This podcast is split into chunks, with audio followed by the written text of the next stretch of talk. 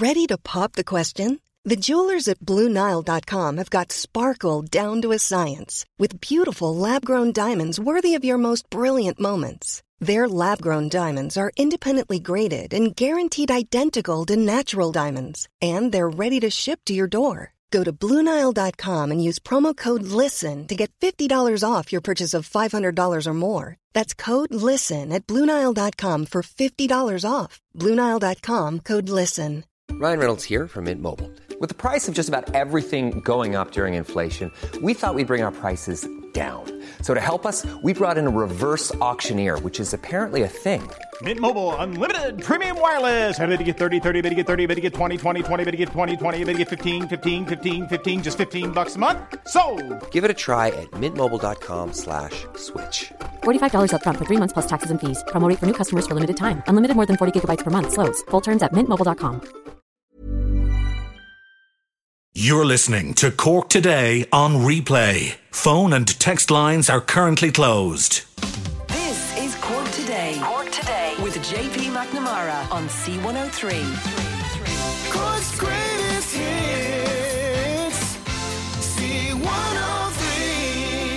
And good morning. It is Thursday's Cork Today. Bernie taking your calls and comments this morning, 1850 333 103. Or you can text or WhatsApp 0862 103 103. You can email across the morning, jp at c103.ie or tweet us at c103 Cork. And ahead on the programme, uh, something that we discussed earlier this week, a lot, a lot of calls still coming into us on this, to do with tourism and people who are booking Airbnbs and travelling from all over the country, it would seem, uh, to some of those Airbnbs, or indeed just the Cork area, uh, well outside their 5k to these Airbnbs they are renting. So now uh, there's calls coming from the tourism industry because those who run and are running self employed themselves all their self catering businesses, they're all closed and have been now for quite some time. They now want a level playing field when it comes to this industry. At the moment, self catering, they can only accommodate essential workers, while Airbnb is just open to all, it would seem. So we're discussing that shortly on the programme with the Cork Southwest Dáil Deputy Christopher O'Sullivan, who is raising uh, that issue and wants this changed. And as we know by now, yesterday afternoon, the three major teaching unions have voted in favour of a motion for industrial action including strikes. Uh, that is the ASTI, the INTO, and the TUI. They've all backed the proposal yesterday. They say as we're well aware across the week, that teachers should be prioritised for vaccines as they interact with dozens of children every day. This morning, we'll chat with the ASTI on that matter, and your comments are welcome. Your views are welcome on that. Again, we said this earlier to Ken, interesting across the week, we did ask for teachers' views on this, and teachers, uh, the majority that contacted us, they felt the unions were not representing them. While they feel they should be prioritised for the vaccine, they feel they feel threatening strike action or even talking about industrial action is just wrong with everything else going on. And as this will be and will have to go to the members, it'll be interesting to see how they will vote. Will those contacting us will they be in the minority or in the majority? Anyhow. Uh, we'll find out and discuss that later in the programme. And were you in Australia in the 60s? Could your name be John or Paul? And did you help a man when in Australia into a crate? Uh, To be flown across the world to the UK. We are going to hear this amazing story of a man when he was younger, in his late teens. He left Wales to go and work in Australia on the railway. There was a scheme at the moment for people. You could just go to Australia and it would be all free if you were willing to dedicate yourself and you had to work for a number of years within their railway system. Uh, this man picked up on that offer, left Wales, went to Oz, but after a number of uh, weeks and months in Melbourne, he got homesick, and with the help of two Irish friends, they posted him in a crate, inside a crate, back to the UK. It's just an amazing story. We're going to chat with Brian Robson this morning on that story and how it all came about. And also our Garda file later this morning. Plus, if there's a pet, a cat, a dog, whatever in your household and you have a question or something uh, that you're concerned about, Jane, our vet, will be here as usual on a Thursday at around 12.30. After 12.30, contact us now. If you have a question for Jane, get them in nice and early on to Bernie 1850 333 103 or indeed text or WhatsApp 0862 103 103. Jane Pickett of the Islandwood Veterinary Hospital in Newmarket will join us later in the programme. So that and more to come between now and one o'clock, along with your calls and comments and emails into the show over the last 24 hours. And something that a lot of people are asking about still and what will happen with the easing of restrictions. We are aware of what is happening next Monday, and the big one is the travel and the 5K, and we can travel within our county.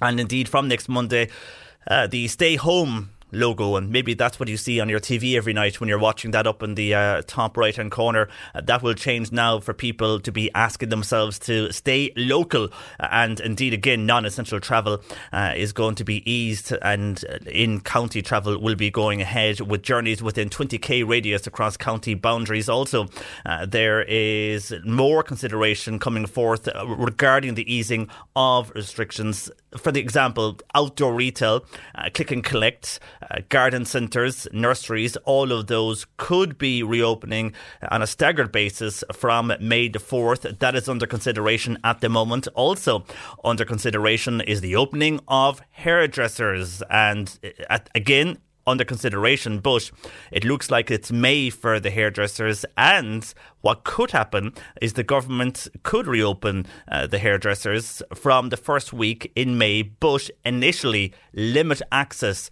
to those people who have been fully vaccinated, who have got the two jabs. So initially it would just be those who are vaccinated and then opening up to everybody else eventually. But from the first week in May, that could be happening. And that looks like what is going to happen. But as that is going ahead and they're looking at reopening the country, the government is likely uh, today to come under further pressure on the review of their usage of the AstraZeneca vaccine after the European medicines, uh, medicine regulator. They have said regarding the unusual blood, blood clots that we're hearing about over the last number of weeks.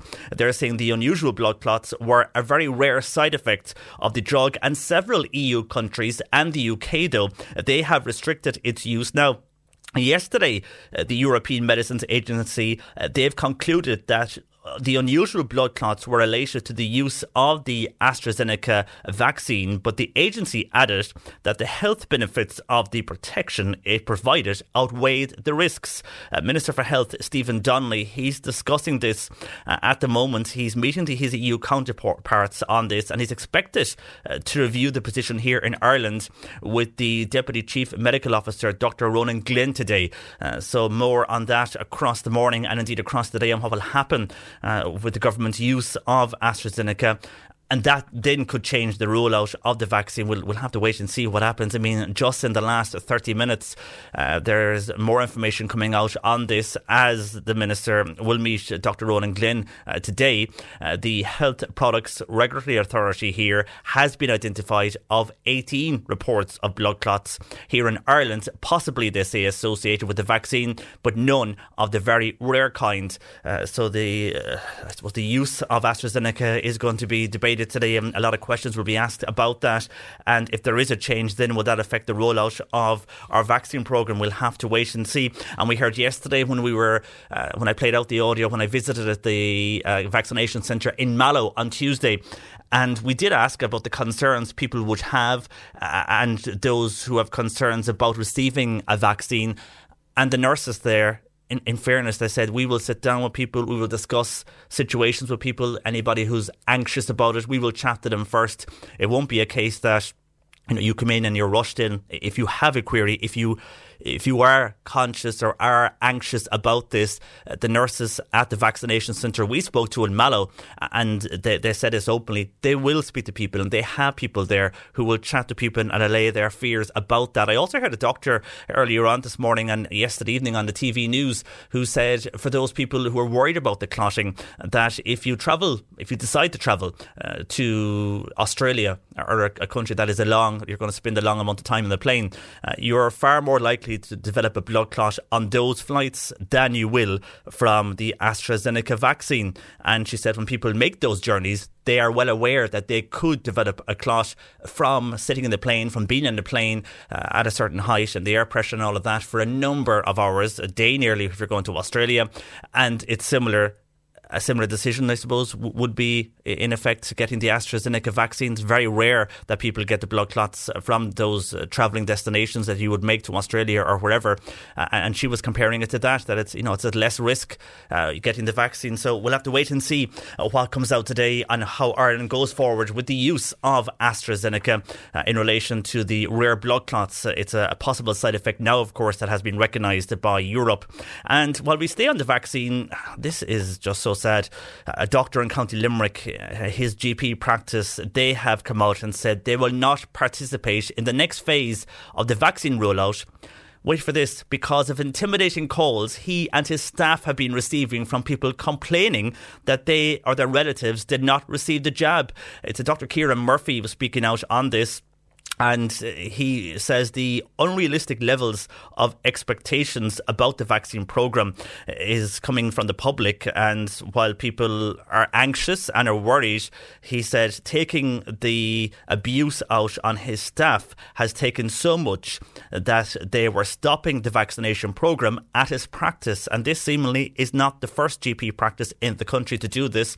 Uh, Dr. Murphy uh, continued on to say that his colleagues had been awake at night worrying about the program of the vaccination, how it would work, and then which something else that worried them more uh, was the intimidating calls that they got, and they just could not take any more of it. And it's awful to think that people would ring up a, a GP surgery, and it does happen. Uh, we speak to GPs about that, and they do receive abusive calls. The thing is, it's not the GP who's getting the abusive calls, it's the poor person who's on the other side of the phone in the admin department or the receptionist that is getting the call and being roared on the phone at, which is seemingly happening here and uh, getting abusive calls and intimidating calls. Not too sure what they were uh, saying that caused the intimidation, uh, but whatever they were saying, it was intimidating, it seems. And again, you know, it's now leading to people who were not complaining, who were not ringing that GP. Uh, they'll be the ones losing out because, probably because of a minority of people who are just nasty and horrible and feel that they can ring anybody up and just abuse them on the phone. And that's basically what's happened there. It's the majority uh, will lose out for a minority who think they can say what they want to a person. And then you'll have the situation, uh, as in many offices, the people on the other side of the phone, uh, they'll be using their customer service skills. They won't give out back sometimes I don't know, you're better off giving it back. If someone's been abusive on the phone, I would have no hassle whatsoever if someone's abusive on the phone to someone ringing up a, a company if that staff member was was genuinely being abused uh, for no reason. If there's a wrongdoing by the company, fine, but it, it's the person on the phone is, is, is you know, uh, being very nasty like they are to that receptionist in the doctor surgery. I have no problem shouting back at them. I mean, why did people think they can just shout at people these days and just say what they want? Be wondering if they would be brave enough to say it to the person's face if they were standing in the office. Uh, very brave they are with their no names on Twitter and on a phone call, but are they brave enough face to face? You've got to wonder. It's, it's unfortunate that it's happening because, again, uh, those calls probably more than likely, if we looked into this further, are from a minority, and it's the majority are losing out. Then the genuine people who were waiting, who were being nice, who who would never have rung the doctor, they're the ones that are losing out. So it's unfortunate that it's happening, and unfortunate that we have people like that in society. But we have, and they were always there, and they always will be there, and we just have to work around them. Um, but yeah, that that's the reality of what's happening on the ground now with GPs. So you know, the question is, will that hamper then uh, the delay in rolling out the vaccine in certain areas as well, depending on how things uh, go in the future. It's you know we'll have to wait and see because what is going to happen is that, and we mentioned this when we were, were discussing the vaccination centre in Mallow yesterday, uh, the, people aged between 65 and 69, they will be able to register for their vaccine from April 19th and they'll be beginning uh, to receive their jabs. Uh, that was mentioned yesterday by the HSE officially. And the HSE boss, Paul Reid, says once those between 65 and 69 register, they will receive a text confirming what centre they will go for their vaccine to. And the live portal on the net. That will go live in two weeks, so you can log on then and register for the vaccine. And if you can't use the internet, and if you don't use the internet, you can ring HSE live on 1850 24 1850. And that's the number if you, because I know when we mentioned the vaccination centres in the county yesterday, we got a flooded with calls and texts from people who were giving out saying that they don't go on the net, they don't want to use the internet for this. But you can ring, you can ring the HSE 1850 24 1850. But that is in the next two weeks or more when that portal does open up online. It's the same portal will be opening up on the phones as well, and we got that information in Mallow on Tuesday afternoon when we were visiting that vaccination centre and staying with vaccines. Well.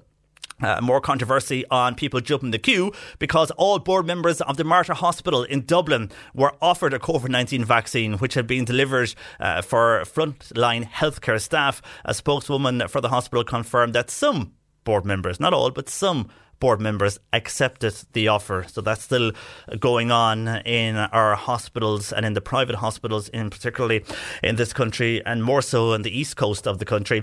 And some good news: pedestrianisation of the city streets. More of them are going to be pedestrianised over the next few months. It's a move that many businesses are looking forward to in the city as things will open up for the summer. People will be hopefully all dining outdoors. It gives that real city feel when people are outdoors. Hopefully now we get the weather for this, but.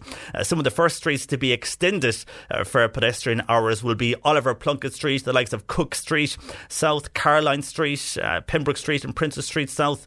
And the Marina, of course, will become 24 hours. The works on these streets will begin from April 12th. So that's a, a welcome development and some positive news uh, for the city in relation to businesses that will be uh, up and running and opening again, and people will be able to sit outdoors on the city streets and enjoy whatever they're eating or drinking.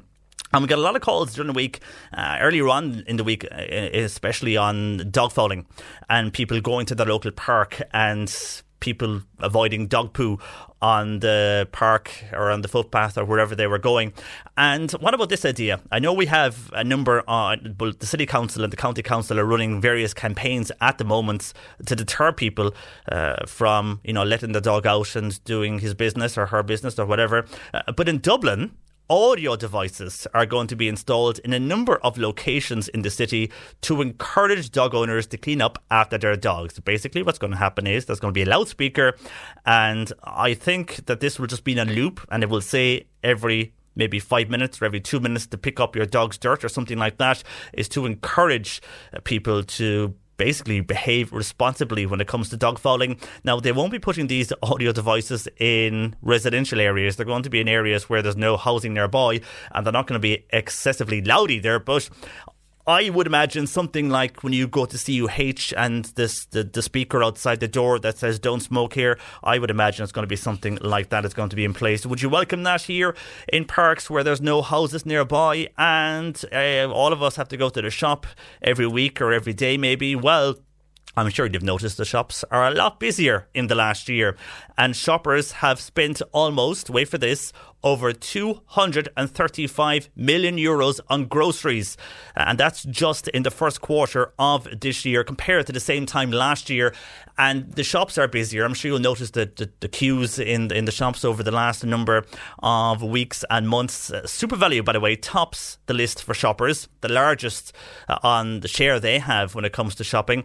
Uh, that's followed by Tesco and then Dunnes, but SuperValu uh, coming on top when it comes to those who choose where to shop. Anyhow, have you noticed that supermarkets extremely busy uh, and have been over the first quarter of this year? Our lines are open. Your views are welcome. 1850 333 103. Text or WhatsApp 0862 103 103. Cork today on C103. Text or WhatsApp Patricia with your comment. 086 103 103. On the supermarkets, Heidi says on WhatsApp, JP, the supermarkets are making more money because we can't go out and eat. So everyone now is buying more food. I produce cooking at home a lot more now, says Heidi on WhatsApp to 0862 103 103. While also on WhatsApp, when I mentioned there about people going out and eating on pedestrianised streets, and this is something that's happening in the city where more streets will open up now and become pedestrianised, and that will be a boost for local businesses who do and will reopen uh, for the summer months. On this, a person asking on WhatsApp, will people still have to wear a mask outside? Yeah, at the moment, the way things are going, you will, like last year, uh, the waiters coming out and the people who work in those places, they will be wearing a mask out and about outside. Obviously enough, the people who are eating and drinking won't be because you will be if you go along to your seat and while you're going to the toilet and all of that. But while you're sitting down, eating and drinking, you won't be wearing a mask because you can't eat and wear a mask. But uh, the staff will be as they were last year. That will things could slowly change though as the summer goes on, depending on how Ireland uh, and how we are reacting to COVID, how COVID behaves, and how the vaccine goes. It's all open to change. Anyhow, that's the way it stands at the moment. Thank you for your WhatsApp 0862 103 103. Tweet at C103 Cork. And as I mentioned there about uh, streets opening up and becoming pedestrianised, many in the tourism industry are calling for a level playing field when it comes to self catering accommodation and Airbnb. Currently, self catering can only accommodate essential workers, while Airbnb just seems to be open to all. Well, Cork South West Deputy Christopher O'Sullivan is raising this issue. He joins me. Good morning to you, Christopher. Hey, John Paul. It would seem that those who register with self catering are caught with the regulations, but those who will register with Airbnb uh, can do what they want. And there does not seem to, appears to be anyway, any regulation over the Airbnb sector.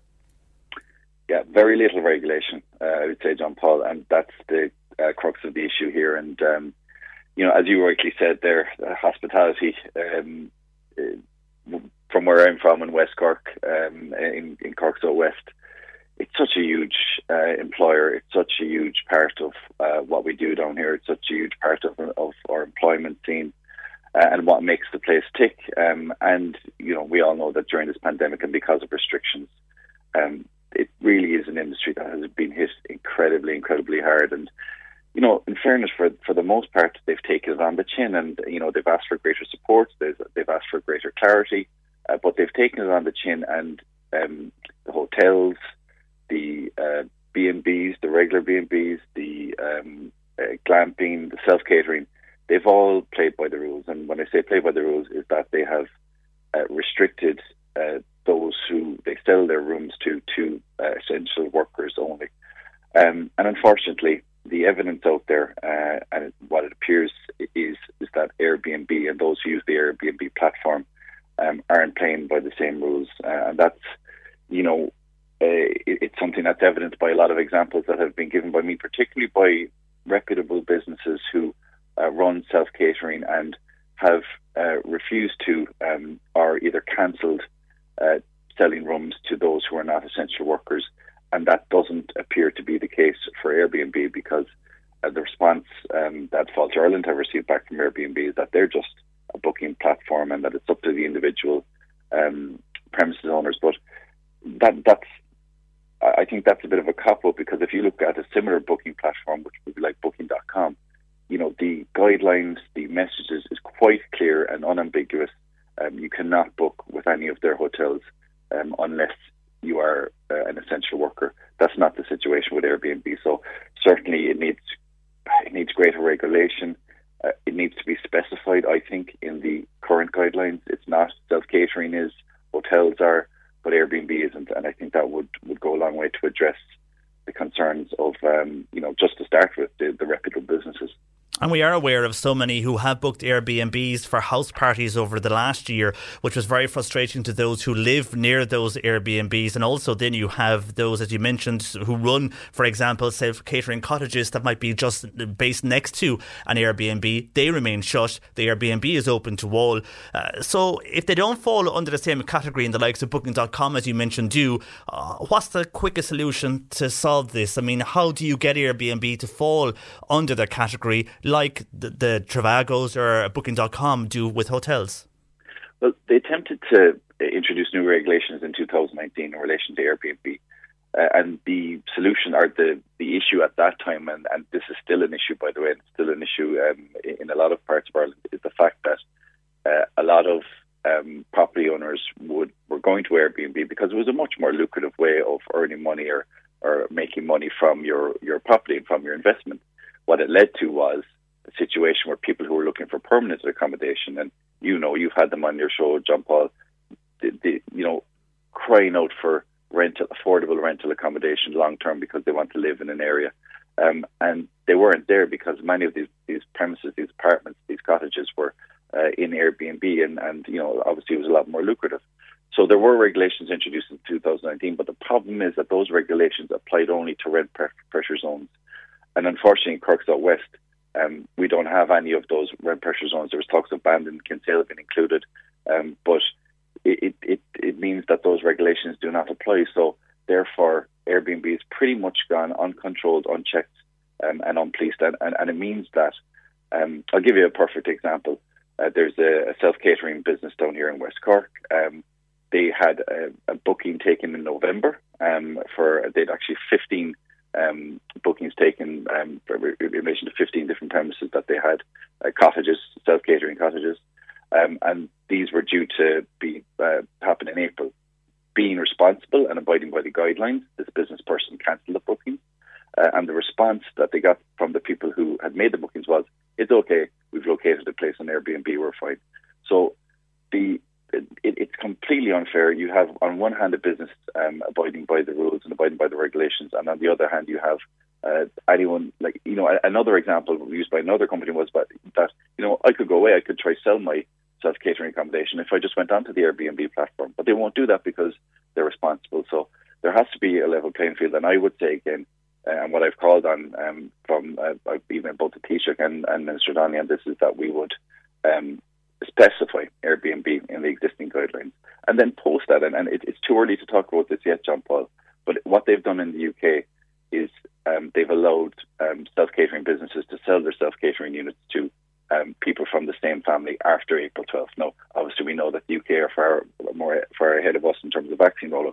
But when we get to a point that it's safe to do so, uh, I think that's potentially a move that we could uh, be able to make in order to introduce that level playing field because it's it's just it's deeply unfair at the moment. And you know, uh, Airbnb there's no rate paying, whereas um, uh, hotels and accommodation providers, reputable businesses, they, they, there is rate paying there. It's questionable about whether our Airbnb premises are paying VAT. So it, it's just right from the get go. There's an unfair playing field, and then you add in these regulations and how they're being um, circumvented, it creates even further um, unfairness. And how soon could all this be implemented to get that level playing field? I, would imagine an updating of the guidelines could be done very, very quickly. We've, we've seen the we, we, see the guidelines updated from time to time. In fact, only last week, uh, because there was a bit of a grey area around self catering cottages, whereas hotels were mentioned, uh, B and Bs were specifically mentioned. There wasn't any mention for self catering, so the, the HSE website and the guidelines were very quickly updated.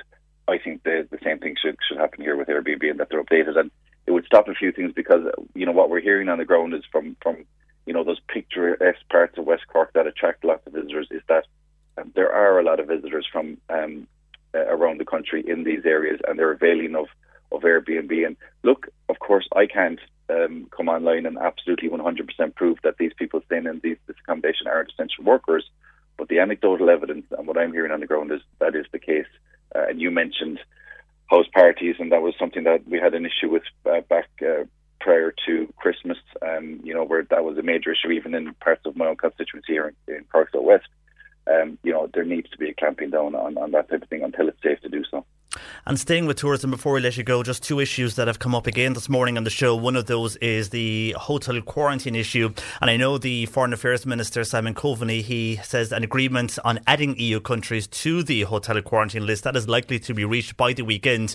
And the two countries that people were annoyed at that seemingly at the start were not going to be added were Germany and France. It looks like now the cabinet is going to sign off on these new additions on Tuesday.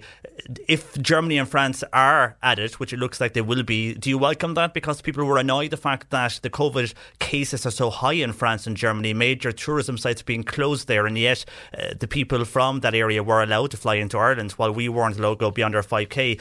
Uh, so does it look like now that Germany and France will be at it? Yeah, and I was I was heartened to be honest to hear um, uh, Minister Coveney's comments this morning on Morning Ireland. I know there was a small bit of a, an impasse. Uh, I won't say there was tension there, but there was certainly look healthy discussion at cabinet. Let's put it that way. Uh, you know, you can't expect um, um, you know ministers who sometimes represent three different uh, political parties to absolutely wholeheartedly agree on everything. But I'm very thankful and happy to see that. Uh, there will be room for an expansion uh, of some EU countries onto that mandatory quarantine list because not just because of the case numbers uh, and, and the the fourth, fifth wave that we're seeing in countries like uh, Germany and France, but particularly because of the emergence of uh, this new variant that we're hearing about, the Breton variant, I think they're calling it, um, which uh, you know there, there's potentially fears that it may go um, undetected by PCR tests. So it's just, I mean, this is the whole point of the introduction of mandatory quarantine. you know, we, we do already. Um, some people like it, some people don't like it, but we do already have the strictest uh, lockdown uh, regime in the EU countries. Um, we're the uh, only country to introduce mandatory quarantine within the, the existing EU countries. So I'm, you know, we either, we either do it half-heartedly or we do it properly. So I'm delighted to see that, um, you know, cabinet have reached agreement, and I expect an announcement on that shortly in relation to the addition of, particularly France. I think France is the one that is huge concern because of that Breton uh, variant, uh, and that hopefully will give give people a bit of peace of mind that these variants that may cause us issues in the future that we can keep them at bay and just deal with the um, numbers that we have at the moment. And the most important thing of all, John Paul, of course, is the rollout of that um, of the vaccine. And I was delighted to see the feature that you did on on Mallow, uh, the vaccination centre there. Um, I've have been lucky enough to visit the vaccination centre in Clonakilty as well and seen the uh, booths there that are ready to go. They should be ready to go within a couple of weeks, and they expect that they'll be able to vaccinate 900 people a day. So we're going to see a huge ramping up of the speed of the vaccination rollout over the next few weeks, which I think will come as a huge size relief to everybody.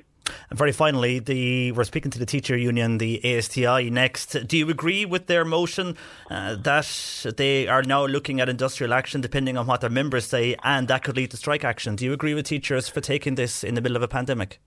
I stood up in the in the Dáil last week, John Paul, uh, and I questioned the Minister uh, for Health on it because obviously we've received contact from hundreds of teachers within the constituency, obviously very concerned and rightly frustrated because they believe they're in one position at one point and the, the goalposts have essentially changed.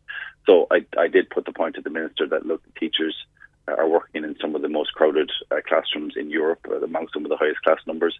And I particularly stressed uh, the point in relation to SNAs because SNAs, in the uh, you know the nature of the work that they do, close contact is unavoidable. So they are in specific circumstances. But I will say this, uh, and, and the answer that I got from uh, Minister Donnelly was quite compelling, and, and Minister Foley has reiterated it. The idea of the age-based vaccine rollout is coming from NIAC. It's coming from the experts, and the stats are very um, simple. If you are between the age of 55 and 64, you're 70 times more likely uh, to die from COVID 19 and you're 20 times more likely to be hospitalized. So it's very hard for me, uh, the government backbencher, to dispute the evidence of NIAC. But I do sympathise with the teachers. That's why I stood up in the Dáil. I also stood up in the Dáil in fa- favour of um, and, and sh- shouting for Gardaí, who, you know, in certain circumstances are being called out to the house parties that you talked about recently, and they're being called into quite crowded environments. So I think a further discussion has to have on it. But I am I am not the person to dispute the evidence or to dispute the science. Uh, and while look, the teachers are absolutely entitled to to make the decision in terms of potential industrial strike action. Um, I, I, I, can't dispute the science or dispute the, the, the figures that I've just uh, um, said to you there in relation to the age-based vaccine, vaccination rollout. Okay, well, we'll hear from the ASTI and their views next. For the moment, we'll wait and see what will happen with the situation regarding Airbnbs. Thanks for joining us this morning. That is the Cork Southwest Deputy Christopher O'Sullivan, and we will chat with the ASTI next. C103. Call Patricia with your comment. 1850 333 103. The three teacher unions have voted for an emergency motion backing industrial action up to and including strike action if they are not prioritised for vaccination. The move follows last week's government decision to roll out COVID 19 vaccinations based on age rather than profession. And Nan of the ASTI joins me on this. Good morning to you, Anne. Hello, John Paul. And thanks for joining us. I know we spoke last week and we preempted that this would be a big issue for you guys at your conferences this week. And while the unions now have voted for this, do you think it's wrong to put forward industrial or strike action or to use that terminology in the middle of a pandemic? Well, you know, John Paul, this is a very dramatic headline from the actual motion. It's a long and detailed motion, and that is there at the very end of the motion and would be an absolute last straw for us. It's not what we want, and nothing will happen immediately in relation to anything uh, involving strike action. Our desire is to have negotiations with the government and to have this solved in an amicable way. Uh, so I want to assure your listeners and parents and students that schools will be reopening on Monday, as has been planned, and there will be no disruption of any kind from teachers' side to that. That would be the first point I'd like to make. The other point is This is a very serious issue for teachers. Teachers are essential workers. They're on the front line. Uh, we're not asking to put ourselves in any way before the most vulnerable groups in society or before health workers. We're quite happy to wait in line after those people, but it must be recognised that we're going into large groups of students every day, sometimes meeting up to 250 young people in school, coming from diverse different uh, backgrounds and households, and it's a very dangerous health situation. So we really want the issue of early vaccination for teachers addressed. Now, in relation to science as well, you know, the government they do quote science, but it has also emerged that the government are doing this from an administrative point of view and um, the issues they have with um, running the administration of the issue, and that's simply not good enough. Uh, I suppose just to inform you, the United Nations and the World, Health Organization, they also operate a science-based model, and they have called three times in recent in recent months, up to very recently, that teachers should be prioritised as a group to be vaccinated because of their key role in keeping schools open, and that is our objective. We share that with the government. The government states that their wish is to keep schools open. They also talk about um, teachers as valued essential workers, but you know, a lot of teachers would see that as lip service in view of the sudden, unannounced, unexpected change that was made last week without any consultation or even the courtesy of informing um, our teacher leaders before this happened. So we are very disappointed. It did affect the morale of teachers. Teachers wonder really, you know, what the situation is in relation to their uh, to their vaccination. I suppose I would say to you, you can't compare people of a similar age when one group of people are working from home and have the ability to work from home. They can carry out their work remotely versus teachers of the same age who have to go into the front line, as I've already explained to you. Common sense would tell you that those two people are not in the same situation in relation to risk of contracting COVID.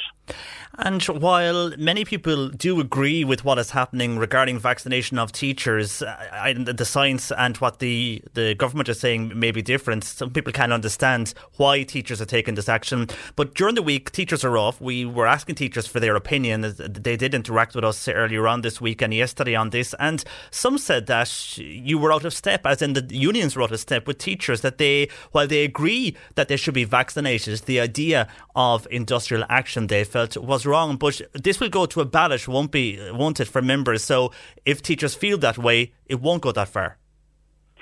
Oh, as I said to you, uh, this is at the very end of the line as far as we're concerned. We don't want this to happen, and we have in fact put a deadline of, uh, you know, the summertime on it, so that nobody will have to return to school in September, late August, whatever, without being vaccinated. So we really we're giving the government time to resolve this. We're not asking to be vaccinated tomorrow. We understand the difficulties that are there, but you know it's another promise broken by the government. The government has informed us as recently as February. They gave us a commitment in writing that teachers would be prioritised for vaccination as part of the first third of the adult population. Now, we thought that was reasonable in view of the position that, and again, it, this isn't just about teachers. Obviously, the ASTI is representing teachers, but we're equally concerned about the whole school community. You know, that would involve caretakers and um, uh, SNAs, but you know, Forsa would be representing their views, and their views are quite in tune with what we're saying as well. So we're this is not a selfish issue by any means. We want this as a key objective for keeping schools open, in, you know, in the longer term. And on that, then, if we did just go on the age basis and not on profession, many are saying the fact that the population of teachers, if we were just to vaccinate teachers from, let's say, today, the government say we're vaccinating teachers, they would not get through the teaching population by the end of your term. If they just go on age, then, uh, you know, it, w- it would be similar. There would be the summer more than less when people would be getting their vaccinations for the younger members of the teaching society. Uh, but a lot of people are making the point that if they did go down the road of teaching, you wouldn't be vaccinated before the summer. I mean, the summer holidays kick in in seven or eight weeks' time. So is it not better to go the age route whereby you will all, hopefully, all of us, the majority of us will be vaccinated by July, August if things go to plan? So why not leave it at the age route? Because you're not going to get every teacher vaccinated before you finish up for the summer if you're just going on teachers alone. Well, we understood that and we accept that, and that was never going to happen. But what we're saying is that we want all teachers vaccinated before they return in September. Now, there would be a major doubt about that in view of you know, different issues arise and unexpected issues arise and delays are there. So we have given the government some time to sort that out. But I suppose it's the uncertainty that surrounds it.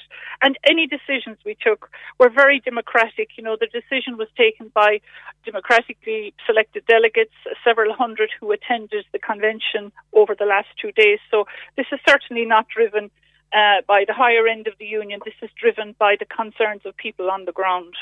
And very finally, a, a, question that has come in by a number of listeners this morning. And I know, as you say, nothing's going to happen over the next number of weeks. Schools will open on the 12th, and you're welcoming in the first to fourth year classes, and that will continue just in case people are worried. Nothing will happen for the moment. But uh, a question here that says Can you ask Anne, why are teachers so important? Why are they more important than bus drivers or shop workers? Why is their profession more important? And again, I think I alluded to that just earlier in our conversation. We are concerned with everybody who's in the front line, and we support their efforts as well to make sure that those people receive the vaccination at an early date. I suppose our concern is that people, the key workers who have to be out in, in on the cold face, meeting large groups of people, we would identify totally with those other groups, and we feel that they should be a priority as opposed to people who are working remotely and people who are not facing the high, same high level of danger on a daily basis. And if the government don't look like they're going to roll back on this, Norma Foley, the education minister, has come out and she's going to stick with the science, uh, and that has come from a, a number of organisations uh, within the government if they go on with the age as they are looking like they're going to do, and then teach, teachers are vaccinated during the summer, and you all go back to school in September vaccinated, is that the end of the story? Then does all this drop, or are you going to still continue the debate that you were not included, despite everybody being vaccinated? Does it end oh, there? Well, obviously, it's uh, it's totally focused on vaccination for our members and for teachers that that is the story. There is no other issue. It won't continue again in September if you were vaccinated, but oh, you're you're not happy. No reason sorry, John Paul, it would have no reason to continue. That is the issue. And again, you know, it's unfortunate that the very last uh, issue, which is part of the motion, which is strike, it becomes a kind of a flag waving issue. That's the very last thing that we want. You know, I said that at the beginning. I want to say it at the end. We want the government to be reasonable here and to ensure that all teachers are vaccinated before they're expected to go back in September. You know, there's a huge issue with community transmission, which hasn't been identified. You know, we would have huge suspicions that a lot of that is connected to schools. Uh, we would have issues with asymptomatic transmission. Uh, one of our delegates yesterday uh, spoke, I suppose, very honestly and heartbreakingly. He's quite a young teacher of his own experience of COVID and having to um, spend time in the emergency section of the hospital and the cruel effects it has on people's health. This is a very serious issue. This is not something frivolous. This is a life and death issue, not just for the people, I suppose, who might contract it even in schools, and that is a very serious issue, but for the, them as well going into their homes they may take home the virus to people who may be vulnerable in their own homes. That would be not just teachers, but everybody in the school community. Okay, and we have to leave it there. Uh, thanks for joining us this morning. Willow. Reviews are welcome. WhatsApp on 086 2103 103. Text the same number. Call Bernie 1850 333 103. On the way, an amazing story from Australia in the 60s, but a lot of your calls and comments on teachers and Airbnb, which we discussed in the first hour of the show, and to teachers first, and what could be strike action and industrial action by teacher unions. And again, today, uh, teachers contacting us saying while they do welcome a discussion on vaccination for teachers, they don't agree with what unions have said. And again, the teachers will be the ones voting in these uh, in, in, in, these ballots because it's the members it goes to who are teachers. They'll vote, so it's up to, to, to the teachers to decide if they will uh, be voting for industrial action, which is uh, up into including strike action. We'll have to wait and see how that works out, how the ballots go. Uh, but if it's to go on what we're getting from teachers who were contacting contacting us, it would seem that they're not in favour of going down the route of industrial action. They don't even like the fact uh, that it's being spoken about with everything going on in the country at the moment and how so many other workers, as Magella, who's a teacher, says, are suffering with pay cuts and are suffering with losing their jobs, and others who are working from home, uh, who are juggling family life and work life. And then we have our unions out saying this. It just makes the teaching profession look bad to society, says uh, Magella Uh, on text to 0862 103 103. But on other text then, uh, on the subject of teachers, this person says, yes, they need to be vaccinated, but so do lots of others. What about people who are in charge of creches and play schools, people working in shops who are more at risk every day? They're not complaining. Also, the Gardaí, I feel, should be the first ones done. They're really at risk dealing with the public every day. Uh, tell teachers to chill out, stop moaning, and think of people who have not been outside their home in months, says that person on WhatsApp. Uh, also on WhatsApp, a person doesn't want their name read out but says just because the teachers have massive unions, they're throwing a tantrum. What example are they giving children? What about early years providers working throughout the pandemic? And also a person here saying blackmailing the government to get what they want. Who is running the country? Teachers or the so called government? Teachers were not frontline working all the year. They should have to wait like other people to receive the vaccine. Sick people have not got the vaccine as yet. And on WhatsApp, a person here saying that as people in the 55 to 64 age bracket in the more peril from COVID, could the teachers and the SNAs and the Gardaí in this age bracket get their vaccines on a priority basis and then move to younger staff members at a later date? Perhaps a compromise uh, could be reached in this way. Uh, maybe not, but dare to say there can't be too many teachers, SNAs, and Gardas in this cohort, says that person on WhatsApp. What on text, a teacher uh, or a person here saying that teachers are getting above themselves again with this discussion. While Heidi says, JP, uh, this that teacher that was on with us, that was the um, ASTI rep Anne Loughnane. Uh, they're saying about going to the front of the queue for vaccine for most teachers, uh, and most teachers did work from home for many months. And you were teachers on your show last week, and I think you had people as well, older people, saying that they were fed up of hearing about teachers, and the likes of the older folks have not received their vaccines as yet, and indeed either have shop workers. Uh, there is a saying: the first shall be last and the last will be first.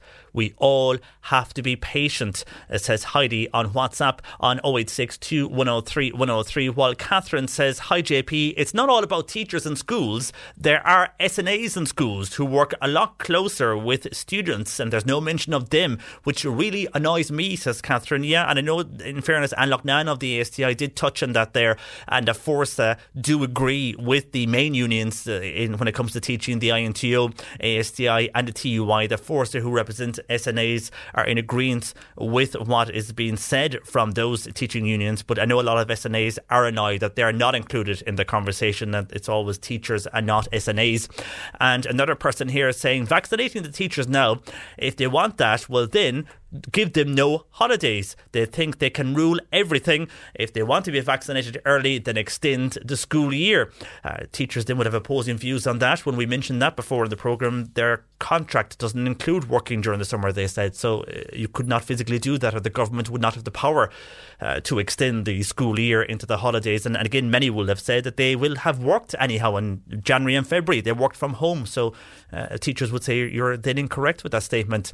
Also, a person here. This text came in when Anne was uh, finished the conversation with us, but they're asking uh, how many teachers took the flu jab, and if they did, he's this person says twenty percent. If they take it, you will find they will have no sick time. Uh, so I presume what you're saying is if they took the flu jab, how many did take the flu jab working in education, and did so many not take it because then they would have no sick time? And will that apply to this? Well, I suppose COVID's a lot different than the average and the ordinary flu. Um, anyhow, if there's a teacher out there who knows how many took the flu jab and get it from the horse's mouth, but uh, I would imagine many teachers did take the flu jab if it was offered to them. Uh, while Dennis is in Charleville, uh, his daughter is a teacher. He says all the politicians are protecting themselves, going in drips and drabs to the event centre in Dublin because they are afraid of what they might pick up. They have loads of space, but the experts and the uh, likes of the governments, they expect his daughter to go back into a school room without being vaccinated, surrounded by children. Uh, Dennis lost a person to COVID last year, so he knows what COVID can do. The teachers are doing a fantastic job, and asking them to put their lives at risk is unreasonable, says Dennis in Charleville to Bernie on 1850 333 103. And your conversation in relation to Airbnbs, a lot of people feel this is unfair the way that the self catering industry and hotels are all closed while Airbnbs are open and people are travelling from all over, booking Airbnbs and spending the weekends in tourist destinations. Uh, travelling beyond that 5k uh, and enjoying themselves. Why then bookings with self catering, the business owner is ringing up the person who had a booking and telling them, I'm sorry, we have to close because of the regulations, and they're cancelling them. Well, on that, Mary says, uh, listening to your conversation about Airbnbs, it is very unfair because, yes, as a resident of Castletownshend and the area where I am in, uh, there are in operation and the people staying are not essential workers. It's grossly unfair as you see air, as you see the B&Bs closed up and as Christopher said, a business who operates during the holiday period and who operates holiday homes, abiding by the rules, closed, jobs on hold. Uh, the situation is very concerning when you see that here in my local area, says Mary on text to 086 103 103.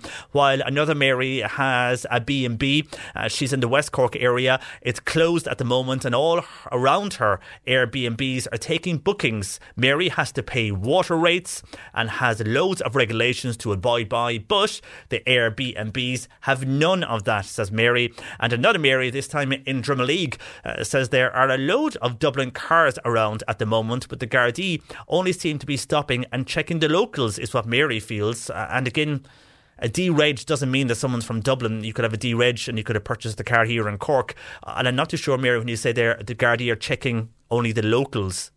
How do you mean they're checking only the locals? Are they waving on the D-reg cars? Uh, at the checkpoint. Is, is that what you mean? Uh, I'd be obviously we're we're still walking physically coming to the studio, so every day I'm meeting the COVID checkpoints uh, coming and going from work, and there's a mixture of regis. Uh, in front of me going to work. Uh, I, am in the Mallow studio, so you would have a you know a mixture of uh, Munster-based regis travelling all over. the majority of them will be companies, but and the majority of them are private cars, and I, I, would presume it's people who are working in those cars. Anyhow, they are being stopped, uh, and you have all kind of ridges from Clare to Limerick to Dublin to Kildare. So, uh, not too sure what you mean by that, Mary. Is that they're not stopping them, and, and if they aren't, why not? I mean, I, I think the Gardaí would, would give us different answers on that if we uh, said, why are they not stopping them? I, I, i have to see evidence or, or, some proof on, on what is happening or what you mean exactly by that.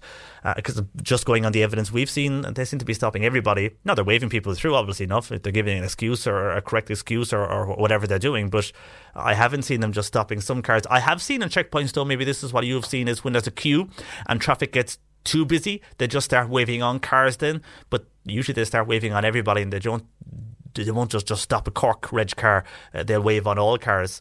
Uh, anyhow, thank you for your call, Mary. And uh, on the dog falling, and this is the idea of having a loudspeaker in an area, and we had so many calls from people who said they were sick of walking through the local park and having dogs fouling uh, and trying to avoid dog dirt and their young child walking into dog dirt or buggies going through dog dirt. And we said, what about in Dublin, where they're thinking of putting up loudspeakers similar to what's outside CUH to prevent people from smoking, having that in parks whereby the park is not in a residential area, and then the voiceover would keep every two minutes saying, you know, don't let your dog foul, and if you do pick up the, the dirt from your dog and all of that.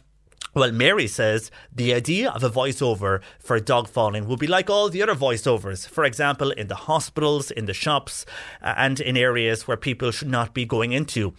People just get very familiar with the voiceover, they ignore it, and they just walk past. I have seen this in the past and I can't see that working long term, says Mary on the issue of dog fouling on text to 0862 103 103. And on the quarantine we mentioned earlier, and how now more countries, including Germany, are going to be added to this list when it comes to uh, hotel quarantine because of the high cases uh, in, in Europe, uh, Italy, France, and Germany, seeing a rise in cases. Some are saying a fourth wave in those countries, and obviously we don't want that to hit us here fear as we uh, begin to reopen everything in some of those countries, they're going back and they're locking everything down again. But on this, a person says, I am not happy. My son lives and works in Germany. He is Irish. He would love to come home, but he is expected to pay for a hotel when he would be coming home to me. It's a disgrace. He, it's his country, and this country is a free country. At the moment, it's like a prison treating him like dirt, uh, feels that person on WhatsApp. But then on the other side of that, uh, you have Monica who says, I totally agree, and I'm delighted to hear this morning that they are now looking at more or less including France, Germany, and Italy in the hotel quarantine list. I'm looking forward to having some normality on Monday where we can go beyond our 5K. And as you mentioned, the pedestrianisation of city streets soon, I feel this is just such a welcome boost and a welcome news story. I feel if we do let people into this country from such maybe Germany or France as Monica, all it takes is one person to bring in the virus. We are now looking at what is happening in Germany and in France, and they're going back into lockdown. As we come out of lockdown, we do not want to be going back in. I agree with the hotel quarantine. I agree with what Australia and New Zealand did, says, says Monica, and I feel those coming in, Irish or not, they will have to quarantine so that us who are living here 24 7, says Monica, can have a life. Monica's view. On text 0862 103 103, call Bernie 1850 333 103. You can tweet at C103 Cork. C103 Jobs. And on today's job spot, we have opportunities for a sales assistant required for Topline Murphy and O'Connor in Bantry. Some experience in DIY building and paint would be desirable. You can email mo hardware at outlook.com. The Bon Secours Hospital, they are now recruiting for a staff nurse in oncology and paediatrics. You can call Anne Ryan or Anya Ryan even on 021 480 1657 or email apryan at bonsecours.ie for further details. And Mallow Printing Works they have vacancies for a sign maker and fitter, also for a graphic designer. You can apply with a cover letter now and your CV to jobs at mallowprint.com. These jobs and more, they're online and you'll get them at c103.ie. Cork today on C103. With Sean Cusack and Life is full of what ifs. Some awesome, like what if AI could fold your laundry? And some, well, less awesome. Like what if you have unexpected medical costs? United Healthcare can help get you covered with Health Protector Guard fixed indemnity insurance plans. They supplement your primary plan to help you manage out of pocket costs. No deductibles, no enrollment periods, and especially no more what ifs. Visit uh1.com to find the Health Protector Guard plan for you. Ryan Reynolds here from Mint Mobile. With the price of just about everything going up during inflation, we thought we'd bring our prices down. So to help us, we brought in a reverse auctioneer, which is apparently a thing. Mint Mobile unlimited premium wireless. Ready to get 30, 30, bit to get 30, bit to get 20, 20, 20, bit to get 20, 20, bit to get 15, 15, 15, 15 just 15 bucks a month. So, Give it a try at mintmobile.com slash switch. $45 upfront for three months plus taxes and fees. Promo for new customers for limited time. Unlimited more than 40 gigabytes per month. Slows. Full terms at mintmobile.com. Hey, it's Danny Pellegrino from Everything Iconic. Ready to upgrade your style game without blowing your budget? Check out Quince. They've got all the good stuff shirts and polos, activewear, and fine leather goods, all at 50 to 80% less than other high end brands. And the best part? They're all about safe, ethical, and responsible manufacturing. Get that luxury vibe without the luxury price tag. Hit up quince.com slash upgrade for free shipping and 365 day returns on your next order. That's quince.com slash upgrade.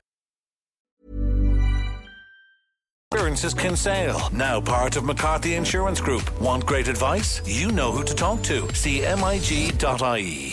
50 million euro set to move east to west under full flattening of payments. For more in your Farmer's Journal, here's Paul Mooney. We detailed the proposed direct payment changes for your county. Kerry Co-op on the brink of historic deal. Calls for clarity on 10 million euro straw scheme. Beef prices rise as factories chase finished cattle. And we've a special on contractor charges. Plus, our focus on beef breeding is packed with tips for a successful breeding season. Inside this week's Irish Farmer's Journal, on sale now. When you're walking with your doggy and it does a doggy do, just remember what your doggy does belongs to you. You mustn't walk away from your doggy's doggy do, because the doggy do your doggy does belongs to you. When walking your dog, pause for thought. Bring a bag to clean up after your dog. Brought to you by Cork City Council. Call Carol Kirky. Sky Q really does have everything I love. I get all the Sky TV channels and great original shows like I Hate Susie and exclusives like Your Honour. Together with all of Netflix, and it's only 30 euro a month. I've also got my favourite apps and catch up TV in one place. Sky Q just makes life easy. So you actually get quite a lot for less than you might think. Just 30 euro a month. Search Sky 30 today.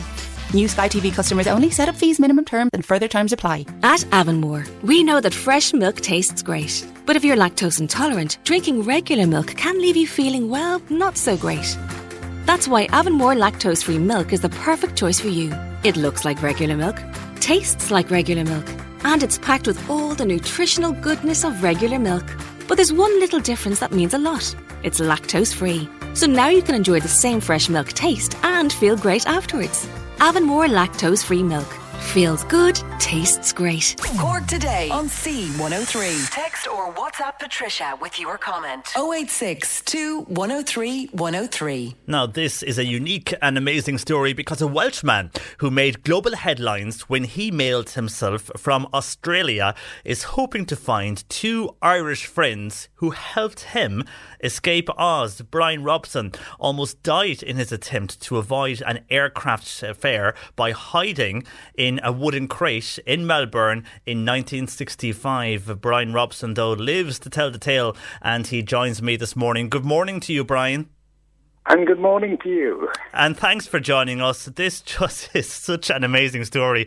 Just take us back to the 60s and just tell us why, as a boy in your late teens, did you decide uh, from Wales to travel to Australia? It was an accident, actually, um, an accident waiting to happen. I uh, I was bored one day, and I was reading a newspaper, and there was an advert uh, for positions that were vacant on the Victorian Railway in Australia that would be sponsored. Uh, and I just turned up at the interview. I didn't actually fill any forms in or anything. I just turned up at the interview. I had four interviews, and before I realised it, I'd already I'd been accepted, and I wasn't even sure if I wanted to go. Quite honestly.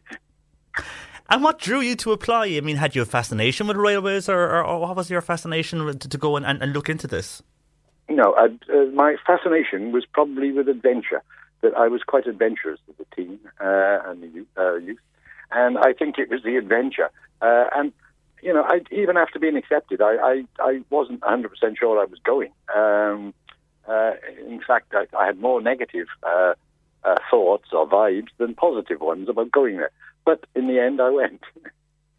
And when you were travelling there, it was the rail company paid for everything. So more or less was free flights to Australia, and you landed in Melbourne, was it? That's right. It, it was actually the Australian government that paid it. Uh, but you're quite right. Uh, we flew. Uh, I flew there and landed eventually in Melbourne uh, and started work for the Victorian Railways. And how long did you work in Melbourne for before you decided that you were feeling homesick? Uh, about an hour, I think. um, I oh, certainly didn't like it very much. Um, uh, they put they put me up in a uh, a hostel that was actually honestly rat infested, falling apart. Uh, the food was disgusting. Uh, that's the good side of it, and uh, I just didn't. I, I didn't like it. I, I actually the, the, day after I arrived, I phoned the British consulate in Melbourne, uh, Miss Cardiff actually, believe it or not, uh, and told her I wanted to go home. And she, uh, I went to see her on the Saturday, uh, and she sort of said, "Well, look, you should give it a little try first. Uh, and so I did. I gave it eleven months. that was all. So eleven months in total, you stuck it out. Eleven months, yes, and, and all uh, constantly on my mind was the thought of going home. That must have been very tough, though, knowing that you're in a place that long and all in your mind is you want to get home. Uh, but while that was in your mind, in that 11 months, you made friends with two Irish men uh, called John and Paul. Were they also working on the railway? They were, uh, but we we actually only made uh, the friendship about the last three months of those 11 months because that's when they arrived. They arrived uh, roughly about three months before I left. And we bumped into each other, uh, and being British, we felt we were British, the pair, the three of us, we became good friends. And so we used to hang around together every day. And yes, they did also work on the railways. And would you have met others along the way, or what was your connection to these two Irish guys you met? I mean, was it the fact that you were Welsh and they were Irish, and, and there was a connection in that way? I think it was the Gaelic connection. Yes. Yeah. I don't know. We just we hit it off straight away, and we became good friends. In fact, the only thing I missed after leaving Australia was my two friends. I didn't miss anything else. And you all worked and at the time. Was it Spencer Street Station? You worked in it. I know it's called Southern Cross Railway Station now, but it was at Spencer Street Station. It was known as at the time. Uh, it was known as Spencer Street Station, and uh, actually, uh, uh, John and Paul worked there. Uh, I didn't actually. Um, uh, I worked uh, at Flinders Street uh, and one or two other railway stations. So we didn't actually work at the same station. No. But you were all nearby in, in the centre of Melbourne at the same time, anyhow. So the connection would have been always there. Yeah, we lived close to each other. Yeah. I mean, that was the main connection there. Yeah. yeah. So this is on your mind still. You're you're there now. You've met John and Paul. You, you've connected with them, and still your mind is you want to return home, even though you're making friends and and you're working in Flinders Street and they're down around the corner in Spencer Street. You still want to come back to Wales. Uh, how did Yeah. you know that you wanted to come back when you had no way of coming back? You couldn't afford the flight. I presume the pay wasn't that huge to afford a flight back to the UK. No, I mean the the, the pay was, I, I think, roughly thirty to forty pounds Australian pounds per month, uh, and I'd have to pay the Australian government to take me over there, and also my fare back, and that would have been about seven to eight hundred pounds. A lot of money Uh, then. That was impossible. Yeah. It was a great deal of money, wasn't it? Yeah. And had Yeah. you made contact with anyone at home in Wales to say that you know this is how you were feeling and you wanted to come home? Had you made contact with them, or were you, you know, like some people would be embarrassed to ring home and say I'd made a mistake? Uh, well, ringing home wasn't wasn't in in, in the, uh, on the cards in those days. I mean, you know, quite frankly, telephone calls international were ginormous amounts of money as well. Uh, the only way to con- to make contact was to send a letter, uh, and that used to take about a month to arrive, and another month for one to get back. And I, you know, I, I'm sure many times I must have said I'm very unhappy with this place, and I it was a big mistake, uh, and I will be coming home. Uh, as to how, we didn't have any idea at that particular time. But you obviously spoke all this through with your friends John and Paul and came up with some plan to see how you can get back without paying for a massive airfare. So who came up with the plan that basically you would post yourself back to Wales? Um, I'm sorry to have to admit it, but I did actually. uh, You did love adventure, I'll give you that. Thank you. Um, we actually went to uh, an exhibition in Melbourne, a British exhibition, and walking around the exhibition, we came across uh, a booth that was run by a company called Pickford's, and I knew of Pickford's from the UK, and it actually said, you know, we can move you anywhere, or we can move anything anywhere. I think it actually said, and I just thought to myself at the time, uh, well, perhaps they can move me. And then when I when we all left the exhibition, I went home uh, on my own, and I couldn't sleep. I was awake all night just thinking about Pickford's, and then I thought, well, if they can move anything, so can I. Um, and so I was up bright and early the next morning, and I went down to Qantas offices, uh, spoke with them about the possibility of sending uh, a crate to the UK, COD, uh, and they gave me the maximum sizes and weights and all the documents that I would need to do it and everything else. And that evening, I met uh, uh, uh, Paul and John, John and Paul, and um, told them I was going back to uh, the UK. And they said, "Have you come into some money or something? What are you talking about?" And I said, "No, I'm going to post myself." And and and uh, Paul, who was the the comedian of the three of us, he said, "Well, hang on, I'll nip out and buy the postage stamps now." and, and then, of course, you know, I explained the whole thing uh, to them, um, uh, and I didn't get a terribly good reception from from Paul because he said it was too dangerous. John agreed, it, you know, yeah, maybe, maybe. But I think within a three days, three or four days, uh, they were all on my side, both on my side, and we decided to do it. And when you mean do it, you went off searching for the crate and That's figuring right. out how to push you into the crate. That's right. And you were Uh, willing to go into the crate and travel from the Melbourne uh, on a plane, on a cargo plane maybe, uh, to the UK. But how would how did you think about things like going to the toilet and how would you be able to breathe and that type of Uh, stuff? Well, breathing we never thought of. Quite honestly, we never thought of it. Um, uh, as far as going to the toilet, I went on a diet about three days before, took some laxatives and everything else. And then for the other necessity, I took an empty bottle with me uh, and a bottle of water.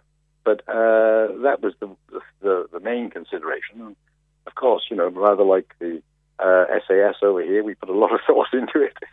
and and uh, so I went on a diet for three days. And, and, and to be honest with you, that part of it worked. I didn't need I didn't need to go to the toilet. That's amazing. So, in the crate, you're in the crate at this stage, but getting into the crate, was it John and Paul then physically had to nail down that crate as you have everything thought out of, and, and obviously it worked to some degree? Uh, was that the last you saw of them when they put you into that? Yes. Yes. Uh, the last I so we, we practiced the day before, uh, and then on the day it actually happened, I got into the crate quite early in the morning. Uh, I said goodbye to both of them. Uh, they nailed it closed, and I think the last I spoke to them, I think it was John I spoke to, the last, finally, was when he banged the box and said, You sure you want to do this? And I said, Yes. And he said, Good luck, Bry. And I said, You two take care of yourself. And that was it. Never saw them again after that. Never saw them again. I, I wrote a couple of letters, but I didn't get a reply. Uh, I I don't think that was. Perhaps the letters weren't even delivered in those days. I mean, you know, it, it, you've got to understand, 1965 was a great deal of difference to what it is now. Yeah. Especially on communications and transport and stuff like that. And they could have moved at short notice if they were like you in hostels or being put up by the railway company. They could have been moved. You just don't know, I suppose.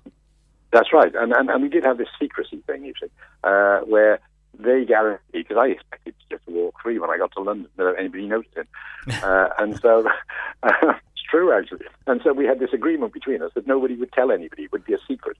But, Uh, but of course, it did not go that way because you're on this crate, and this crate now must get on the plane. I mean, I would only presume that when you're on in the crate like that, and it's going to be shoved on a plane, you could end up uh, standing up or upside down.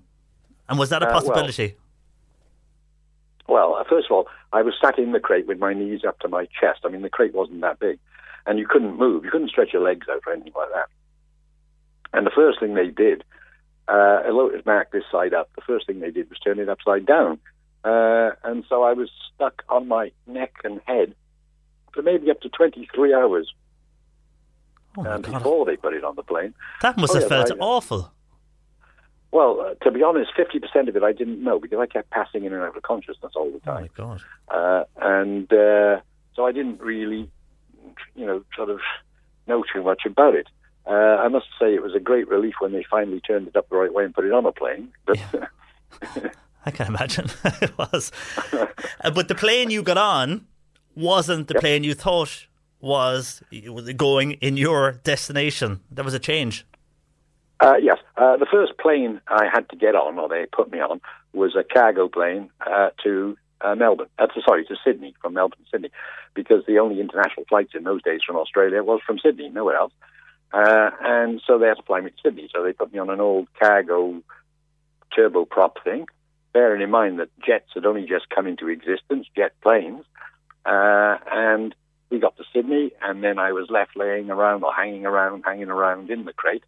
Uh, and then eventually they put me on uh, a jet. Well, they put me on a plane. It was a jet after it took off. Uh, but uh, I thought I was on a Qantas plane, but in actual fact, I was on a Pan American plane going the opposite way.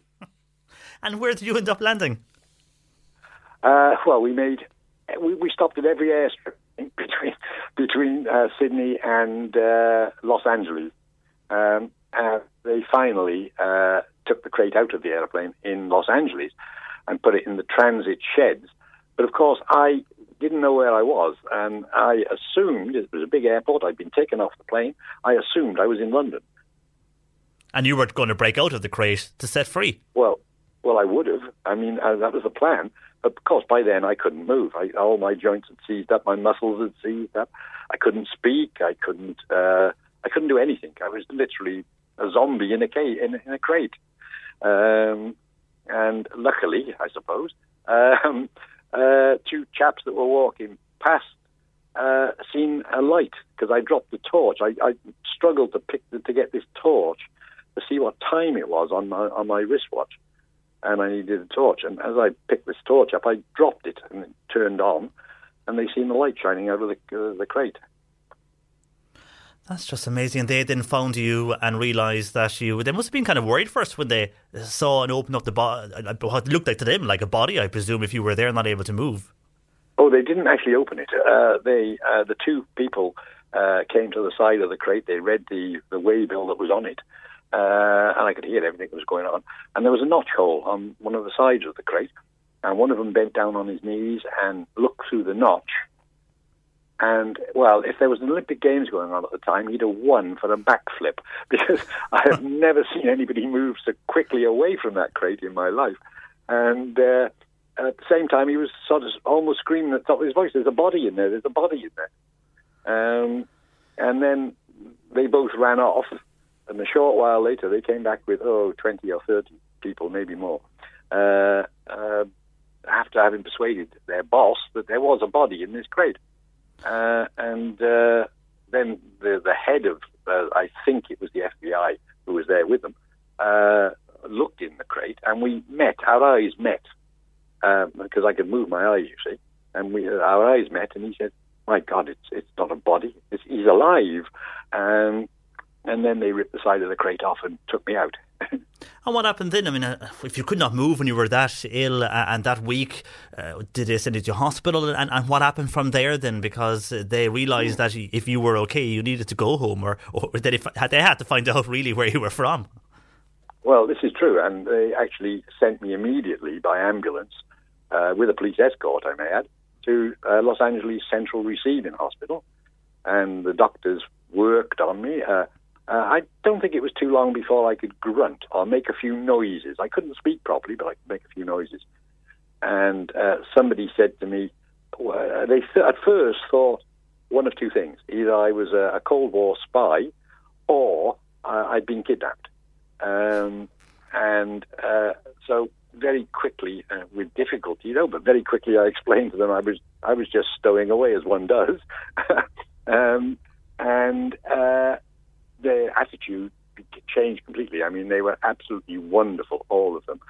And I, I spent five days in the hospital uh, recovering from the um, uh, trip. Uh, and then uh, they actually uh, took me to the FBI offices uh, in Los Angeles and I spoke to the director there, who was a really nice chap. I don't remember his name. And he said, "Look, Brian, uh, we're going to phone up Qantas, uh, sorry, uh, Pan American, because uh, it's their responsibility. You can't stay here because you haven't got documents, you haven't got a passport or, or um, uh, visas or anything like that. Uh, and so we're going to get Qantas. I'm sorry, Pan American to ship you out." but they can they can send you back to Melbourne or they can take you to um, England, and the choice is theirs. He said, but I think with a bit of pressure from us, I think you'll be going to England. oh, that must have been a relief for you when you heard the pressure is on. And of course, you mentioned no passport because the agreement with the Australian government and the railway meant you were just sent to Australia when you left. You didn't require a passport, so that that would have been a problem uh, for the return trip as well for you. But you're in. I, I, presume at this stage you would have got some media coverage as well with with the whole story, the way you've landed there, oh. and now that you're going back to the UK. In, indeed, I mean, within ten minutes of me getting out of the crate, or being taken out of the crate. I was surrounded by press. They followed me everywhere. They were, uh, and it was world news. I mean, it was literally in every newspaper, TV, radio station throughout the world. Um, uh, and when I came back to England eventually, it was even worse. I mean, you know, they used to camp outside my parents' home. it was amazing, I suppose, in a way. And when so you're you're still in. Let's just go back to America. You're still there. You're now on the flight home. You, have got back. You're flying into London, I would presume. Is it? I, am sorry. Can you repeat that question? You're flying into London from America at this stage. When, when we just go back to the story, while while you're still in America, uh, you're put on That's the plane. Right. Is it any? There's a normal flight back. Uh, it was a, a, a, lovely flight back, actually, um, and uh, it was first class and they actually oh. introduced me, which they used to do in those days, strangely enough. They made an announcement saying, you know, we'd like to welcome aboard Brian Robson, our stowaway from Melbourne, and, and the, the, the rest of the passengers passengers clapped, and it was terribly embarrassing. but, but it was sort of the complete opposite to what I put up with for the five or ten days before, actually. Totally, totally. Yeah. And when you got back then to London, and you're in London in, in the airport, it- was it Heathrow you flew back into? Yes, it was Heathrow. Was much smaller Heathrow then, of course. Oh, yeah, I can imagine. a lot smaller. And when you came into Heathrow, did your family meet you there? Were they aware of everything, or did you turn up and surprise them? No, they were they were aware of everything uh, because uh, the newspapers had turned up at three o'clock in the morning of I don't know what day, and they said to my father, uh, "Does Brian Robson live here?" And he said, "He used to. He's in Australia." And they said, "No, he's not. He's in America." Uh, and then the newspapers told him the story uh, at first, uh, and then uh, I don't know if you remember. Uh, the only satellite that they put up at the time was called Telstar. Oh, yeah. And uh, whilst I was in the States, they actually did uh, a live broadcast from the hospital uh, via the BBC, I think it was. Uh, to uh, my uh, my parents watched it on TV, and I watched them from my home in uh, the, the hospital in Los Angeles. So they knew, uh, you know, quite a lot. Um, and in actual fact, the newspaper uh, took control of the whole thing over here and um, sort of arranged for me to uh, meet my father somewhere else outside of the airport because of the. Uh, I gave a press conference there under the control of this particular newspaper, but um, uh, but uh, they wanted to keep me away from the press, so they wanted an exclusive on it, and so they actually hid my father away and then took me to see him, and we all went back to Cardiff and. Then I was a prisoner again for another 48 hours because they wouldn't let me. So nobody could take my photograph, or I couldn't talk to any other press. Oh, they, they claimed exclusivity over you. So, but what was your first reaction from your parents and your family when they met you for the first time? Um, elation, I suppose. Uh, elation and, and you know, uh, the joy of actually being at home. Uh, and, oh, it was totally amazing. Not just my parents, uh, my whole family. Uh, and, uh, no, uh, things soon got back to normal from that point of view, believe me. Very fast. And I know you're documenting all this and you're right in a new book. I love the name of the book. It's called The Crate Escape. Uh, and also, did I hear uh, there's going to be a film or someone is interested in looking at a film as well? Yes, uh, I actually have. A, I signed a contract about six years ago uh, with uh, a production company who uh, are proposing to to make a movie which actually has the working title of This Side Up. Whether it'll appear as that, I don't know, but that's the working title. Uh, well, that's good considering the boxing crate you were in, so it's appropriate, Well, I suppose, yeah.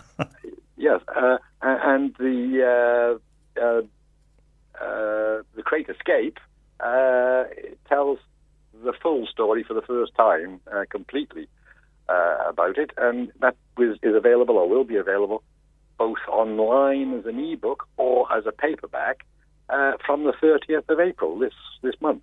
30th of April. Well, that is definitely one that I think a lot of people will want to either get online or pick up because it is a, fan- a fascinating story, but a great read as well. And now we need to find out this John and Paul that in 1965 were working on in the railways in what was then Spencer Street Station, now called uh, Southern Cross Railway Station. Uh, they were working there in 1965. They helped you out. You were good friends, but they were from Ireland. We now anybody listening that it might twig that they know they knew someone called John or Paul that did travel on that scheme to Australia to get in contact with us, and we can get in contact with you. Is there anything speaking to the two guys that sticks out that can help? In the search for them here in Ireland, anything like uh, where they were from, or did they mention a city or a town or a coastal area? Well, actually, if you'd have asked me 56 years ago, I could have told you a great deal about them, but obviously over the years that's all faded. And the only thing I, I can remember are their names. Uh, I remember they went to school together. John had a girlfriend that he left behind in Ireland, uh, and uh, they both were the railways. Um, uh, I, I've got a, a 50% belief that they came from Belfast, but I can't be 100% sure. Okay, so there could be uh, from the northern end of the country, but again, you're, you're not 100% sure. Well, what we'll do is if anybody here uh, has any idea or knows of the story of someone who has, or maybe somebody even here locally that has gone on that or did use that uh, scheme to travel to Australia, maybe they have some connections somewhere. And if we find anybody that has connections, Brian will be in touch with you and let you know. But it is a fascinating story. I do really hope that you do find John and Paul, uh, and we thank you for sharing the story this morning with us, and also uh, best of luck with that book as well in the film.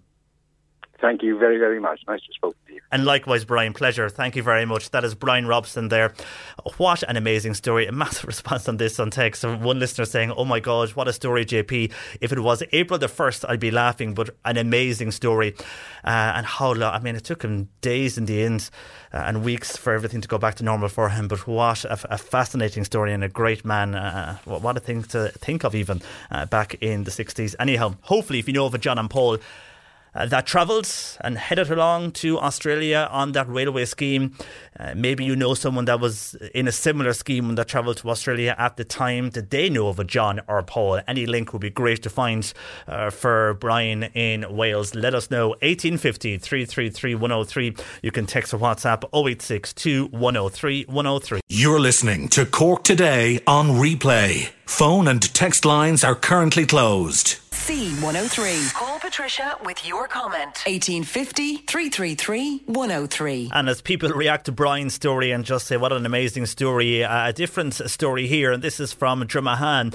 Uh, these are Mary and Dan, who are parents, and they have small children, and they're worried and concerned about this. They say, is there anything that can be done to slow down the traffic in Dromahane? There is speed ramps at the start and end of the villages, but now, it seems motorists are just flying over them. Can anything be done? It's just disgraceful watching this. So, a lot of small children in the park and around the village uh, walking up and down is just so awful. It's an accident waiting to happen. Uh, so, uh, well, is that something people see in? It is something we got calls on yesterday. I'll get to those comments from people that are speeding through villages. But now, according to Mary and Anne, who were concerned for the young children, uh, they say even with speed ramps, the cars are just flying over the speed ramps. Not good for the car. Uh, your views are welcome. Text or WhatsApp 086 103 103. It's Cork today. Your lines open 1850 333 103. Your pet questions are welcome. Jane Pickett of the Islandwood Veterinary Hospital in Newmarket joins us after 12.30 answering all your pet queries. And you can always text or WhatsApp 086 103 103. And just a number of comments in on different issues. First of all, Michael in Bantry, and this is on teachers and the Airbnb situation and everything we discussed earlier this morning. But on that, Michael says he got COVID at Christmas and he was on oxygen. He says if the government is serious about suppressing the numbers, they need to let the Minister for Justice give the Gardaí powers to find those Airbnb owners. Uh, Michael says West Cork and Bantry Town was a disgrace last weekend. On Friday, locals could not do their shopping in the town. There were so many visitors in the town. Feels Michael. Michael says he's expecting a spike in COVID numbers in the coming weeks. And regarding the teacher situation, uh, this person says teachers and getting the vaccine sooner, I reckon they should get the vaccine uh, on the job they are doing teaching children. But the government has agreed to all their requests so far. What more do they want? Teachers with any underlying conditions will get priority and perhaps have got the vaccine already. But there are teachers who should be vaccinated now, and the rest of the teachers should get on with it. Think of the long summer holidays with pay that they can look forward to. I don't think they realise how lucky they are. Maybe now it's time for people to stop moaning and just get on with things, says that person on WhatsApp. While Another texter says, What a shambles of a government making it up as they go along. I have no teaching connections, but I totally agree with the teachers and the SNAs. Also, shop assistants and Gardaí, they should be given priority in the next rollout of the vaccines. Keeping the schools open is very important for the economy as this enables parents to continue working. Teachers are in constant close proximity to children indoors, so get them vaccinated and stop dodging behind excuses provided to politicians competitions by expensive PR companies, is that person on WhatsApp to 0862 103 103. And a number of people have been on asking about the hairdressers, asking are they opening next uh, on the 4th of May. Uh, not officially, it's something the government is set to address, and the government may, this is only speculation coming out and sources uh, from the government, which has been leaked to a number of newspapers, and the government is set to reopen shops and hairdressers, but it's not been announced as yet, and they are set to do that on the first week of May, but initially they may limit access to fully vaccinated people. And the reopening of non essential retail and services, all of this will be done on a phased basis. But this announcement on the hairdressers, that again, it's set to happen and hasn't officially been announced. But if it does get announced, it's going to be one of those so called vaccine bonuses the government were on about when they mentioned the, uh, the 5K disappearing on Monday and the county wide travel being allowed uh, when they were mentioning all of the changes from Monday onwards, they did mention about these vaccine bonuses, and this is one of them that the hairdressers could open uh, on May the 4th, but nothing officially has been released as yet on this. But from government sources, it looks like this is set to happen, and if it does, they then may, and this is another May, uh, another proposal there, and it hasn't again been agreed, but they could, for the first while, initial the initially the limit uh, to access the hairdressers could be just for vaccinated people. So that's uh, the latest on that. When we get official confirmation, we will let you know. You'll hear it on our news bulletins as well. I mentioned speed earlier, and people and parents in Dromahane concerned about the speeding motorists where they live. Mary uh, says the speed coming down from Rahan National School to the cross, meeting the main road, is extremely dangerous. The speed of cars is unreal, waiting for an accident to happen. She's advising motorists to slow down and give consideration to people walking and living on this road. When I mentioned uh, these ramps in Dromahane, Mary says we urgently need ramps in Rahan. And on that issue, on speeding, Martin is in Enniskeane. Martin says some cars are overpowered. His car can do, if he wants, one 180k per hour, uh, but he has never and would never do that speed. But he feels they all should be reduced to deal with the issue of speeding. And when I mentioned Enniskeane, there a texter in, and it's something we were discussing a number of weeks ago on the show to do with a, a car park in Enniskeane and the pothole situation. And people asking, did it get filled? Did the car park get sorted? We did find out it was not the council responsibility, it was a, a, a private car park in the end and the council did not have responsibility to sort out that car park. Uh, they have worked on it before, though. But if anybody is in Enniskeane, do you know if the car park is in the same way it is? If the road surface in that car park is still falling apart, or have they done any work on that car park? Let us know on 1850 333 103. Text or WhatsApp 0862 103 103. And I mentioned there the Airbnb situation. A lot of people running hotels, running self catering cottages, very annoyed that the Airbnb sector still continues on, and you have people from all over the county who are travelling to tourist destinations and booking Airbnbs for weekend aways. Well, Peter Warburton runs cottages for couples in the Skibbereen area. He joins me on this. Good morning to you, Peter. Good morning, John Paul. And thanks for joining us, or good afternoon, I should say at this stage, it's gone midday. but you run, and I know last year you, you won an award as well. Well, you were, you were classed as one of the top 50 places to stay in Ireland, which is a huge benefit to your business and indeed to the local region there. Uh, but you've been in Skibbereen now for over, is it 25 years, and you've 11 right. self catering cottages, and you've the three, three tree houses I mentioned there as well. Uh, so you're, you're used to how the business works. It's a, a tourist destination, but it must be very unfair because you're closed so at the moment, but the Airbnb around the corner could be open.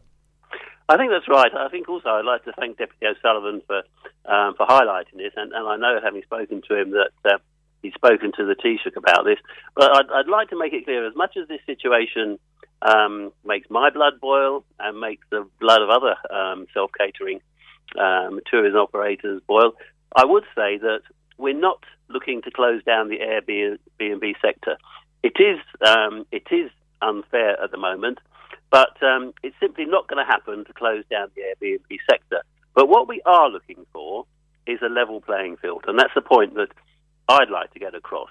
Um, and what I would like to to encourage the government to do, um, because it has to do something. I'd like to encourage the government to follow the UK model for self catering accommodation, which actually treats self catering differently to hotels, guest houses, and B and B. So, um, if I can explain, in the UK, for example, um, the seven-day COVID-19 incident rate is 55 per 100,000 people, um, and their self-catering sector is due to open on the 12th of April, with hotels to follow five weeks later on May the 17th. And their restrictions state that self-catering accommodations for household lets of a single family can resume on 12th of April. Now, this this makes to me this makes perfect sense in the local elect- electoral areas of Skibbereen and Bantry. The 14-day incident rate is less than five. In Cork County as a whole, it's 33. So that's less than in the UK. And from next week, from the 12th of April, people within Cork County they can travel down to West Cork for an overnight stay, where they, uh, uh, where they can travel down to West Cork for as is for exercise or recreation, um, but um, they can't have an overnight stay. Where, in our case, in our tree houses, there's no interaction or congregation with other people. It's absolutely perfectly safe. And so, what we're calling on the government is to relook at this. Um, the restrictions are due to be um, again um, changed uh, on the 12th, on the 19th, and on the 26th. And what we're urging the government is is to look again at the self catering sector. Say, look, within the county, um, allow people to book a self catering cottage, still just travelling within the county. It's perfectly safe um, because what's happening at the, at the moment, John Paul, is that people from our uh, from our company they're cancelling their bookings because we're telling them they can't stay, and they're simply going uh, up the road, a mile up the road, and booking Airbnb. Now, as I say, we're not looking to close down the Airbnb sector, but we want the same rules for everybody. That's my beef. Yeah, and what do you say there regarding the COVID cases being so low in where you are there in West Cork, that would make perfect sense if people are allowed to travel. That if they open the industry slowly, it would benefit everybody. But also, eh, you're right in the regulation point of view. It is unfair to think that if there's someone next to you with an Airbnb, they can do one thing. So you're telling a customer you're closed, they can go around the corner and use an Airbnb. Eh, for the future away from COVID, is that the ultimate aim now? And from our listeners, they would agree that if you're having an industry with with one aspect allowed to do what they want, and the likes of yourselves obeying by the regulations, have it regulated for everybody. That would be the aim, I presume, for the, you guys in self catering going forward. I think I think so. I think that the point also that Deputy O'Sullivan made in terms of the impact of Air, Air, um, Airbnb on le- local rentals, for example, it's extremely difficult to rent somewhere somewhere long term here in Skibbereen. I think that there's two distinct areas here. You've got that side of the issue with Airbnb, which isn't something which um, greatly affects me. Um, I, you know, I, actually think that Airbnb have got a, a part to play in the provision of tourism accommodation in West Cork, but the rules must be the same for everybody. And at the moment, I can go on Airbnb um, and I can look for a one week stay between the 12th and the 19th of April, when everything should be closed according to level five, and I can fi- find over 300 cottages to rent. That's simply not fair. Yeah, it's very unfair in the industry, especially when we are on level five and we're all supposed to be in this together, as they say. But it looks like we are not. So while you you you would like for things to reopen sooner uh, for the future, a model needs to be put in place for the regulation of all the industry together, rather than half it doing one thing and another doing another thing. But uh, before I let you go, on the, the fact that hopefully in the summer things will reopen, how is business looking for yourself now when things get to reopen? I mean, are you taking bookings at the moment? Are, are you looking forward yeah, to the it, summer? It's, it, it, it's hugely ironic, John Paul, because um, uh, now actually we can't take any more bookings because all of our dates are full from people rescheduling their dates from 2020 and the first three months of 2021. And so um, we've lost 1,600 bookings um, from last year. It's a lot of bookings. Um, you know, at 300 euros of bookings, you can you can do the maths on that. Um, and those people now are coming this year, uh, and we're really looking forward to seeing them. And, and if, if any of our guests out there are listening, the patience, the understanding, the kindness that they've extended to us whilst we've been closed has kept us going. Um, but yes, we're going to be full this summer, but we'd love to be full from next Friday, or the fri- uh, next Monday, or the Monday after, or the Monday after that. It's completely safe to do so. Our guests want us to open, um, and if, if they can't come to us, then they'll book an Airbnb. Yeah, true. So that if they want to go and visit the area for the next few weeks, if you're not open, you're right that they'll go elsewhere. Uh, but they won't have the treehouse option that you have. I presume they're very popular, are they, Peter? They, they look amazing. They are. I mean, this is this is in, some ways it makes me smile. I'm sitting here with my back to three tree houses, which are sitting amongst the, the pine trees. Um, in terms of um, benefit to someone's physical and mental well-being, they've got their private hot tubs overlooking the Skibbereen countryside. It would do people the world of good, physically and mentally, and it's safe. They're all COVID um, COVID friendly. It's safe. We can open. Just let us do so.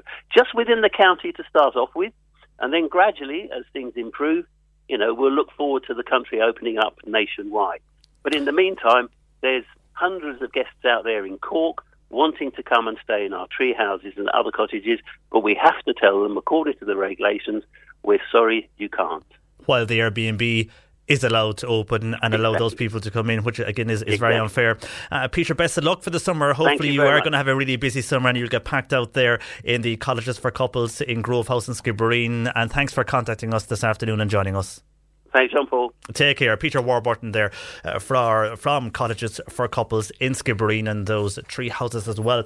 And hopefully all the tourists and the, the local tourist industry will do well this summer. But you can see why they're annoyed with what is going on in regarding Airbnbs on the hairdressers. And this is only a proposal at the moment, nothing set in stone yet. But it looks like they are going to open on the first week of May. And one of the uh, limits on this is that it could be just opening for fully vaccinated people.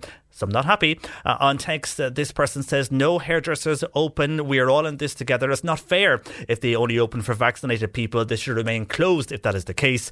And another person says, If the hairdressers open for those who are vaccinated, it is really sticking both fingers up to those uh, people who are not vaccinated and also to those people who did not break the law for the last 12 months. On text to 0862 103 103. Our Garda file is next. The C103 Cork Diary. With Cork County Council's Community Support Programme. If you or anyone you know needs help in accessing non emergency and non medical supports or advice, see corkcoco.ie. Mourneabbey Ladies Football Club. They will host a virtual family bingo on Zoom. That's on tomorrow night starting at 8 o'clock. If you want tickets, get them before 2 o'clock tomorrow. And you can check out the club's social media for full details. And Kildorrery Home Bingo, that continues. The books cost €5. Euro. They're on sale in Kildorrery Post Office, O'Sullivan Centra, and Kildorrery Community Office. They're also on sale in Mitchellstown, in Myers, Maxwell, and Thornhills Opticians. And you can get full instructions on how to play there on the card when you purchase those uh, proceeds from this. They go to support the Kildorrery Community Development and Kildorrery GAA. Cork today on C103. Text or WhatsApp Patricia with your comment. 086 103 103. And it's time for this week's Garda file. I'm joined by Sergeant Conor McCarthy from Bandon Garda Station. Good afternoon to you, Conor. Good afternoon, John Paul. How are you And and uh, welcome along. This is your first Garda file, is it? That's correct, yeah. First uh, maiden voyage. A maiden voyage. Well, we'll start this uh, voyage, and uh, unfortunately, a number of break-ins in various areas of the county, and we'll start with Coachford. That's right, John Paul. Um, Gardaí and Coachford are currently investigating a burglary which occurred on the 31st of March in the Peake area. Uh, this occurred between uh, 11am and 4pm on the 31st. Um, entry was gained to the house via window, and again, a number of uh, jewellery items were stolen in the course of the burglary. Um, we were just asking if anyone has information that they contact Gardaí at or Garda Station.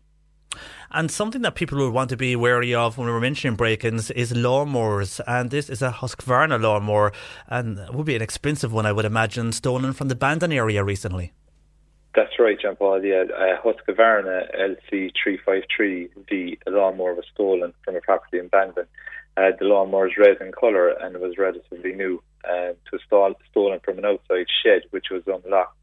The item is distinguishable, um, and this time of year, I suppose, gardening equipment um, are used regularly and should be locked in your garden shed after use. I think is the time of year that's in it. This, these items will be uh, very advantageous for criminals to be uh, attempting to steal. Very true, and this is an unusual one as we go to uh, Toher near Dunmanway. Fencing posts were stolen here from a farm. That's right. Uh, between the 26th and 28th of March, a number of fencing posts were stolen from a farm in Toher. Uh, there were eight strainer posts, and there was also three round bales stolen.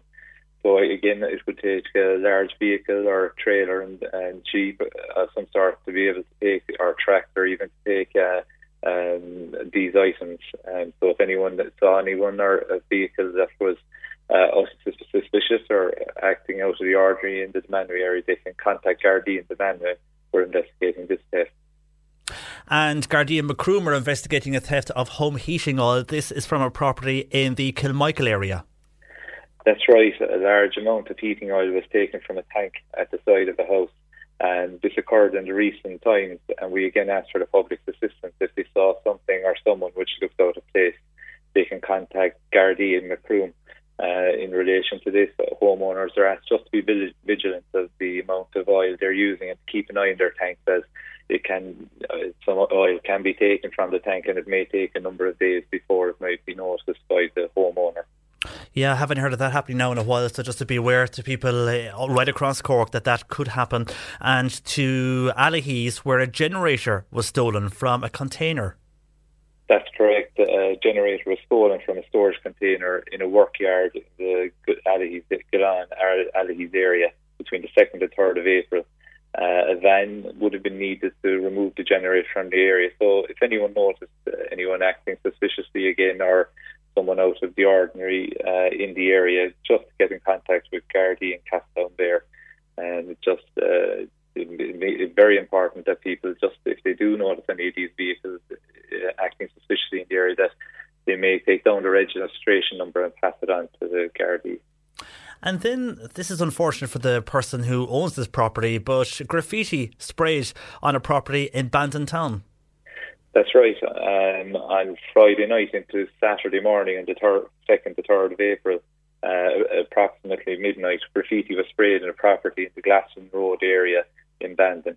And we're again asking for any if anyone noticed anything suspicious on the night around this time, please contact back Bandon Gardaí. And they might have seen someone acting suspiciously in the area, and, uh, any information, no matter how uh, minor they feel it is, would be greatly appreciated. And we've, as we mentioned, a lot of the break-ins there in homes and maybe in businesses as well. Uh, I suppose the timely advice for people to be careful, especially when we mention the uh, lawnmower that was stolen there for garden sheds, just to have your shed securely locked up. That's correct, uh, John Paul. Just at this time of year, people will be getting back out into their gardens and, and do, doing maintenance and planting and whatnot in the area. So it's important that they do uh, look after their equipment and where their storage. Um, it's important to ensure sheds are locked with the use of padlocks. Uh, doors and windows are particularly vulnerable and prone to damage. So you should consider fitting metal grills or strong mesh to the windows and a neck curtain inside to prevent a person seeing in. Doors should be secured with a mortise deadbolt or good security quality closed shackles, padlocks as appropriate. Uh, if there, if you have an alarm system in place, maybe connect connected to the uh, shed if that is possible. And people should also try to put a mark on their tools. Uh, a good example would be to put their Eircode um, onto their uh, onto their equipment. Uh, disconnect as a deterrent and can make it difficult to resell stolen tools. And just the final point on that would be just that they might take a photograph of the item and uh, also just for scale, maybe stand beside it or whatnot, and at least we have a we have a picture to work on if if the item becomes stolen, we can it'll assist us in tracking it down.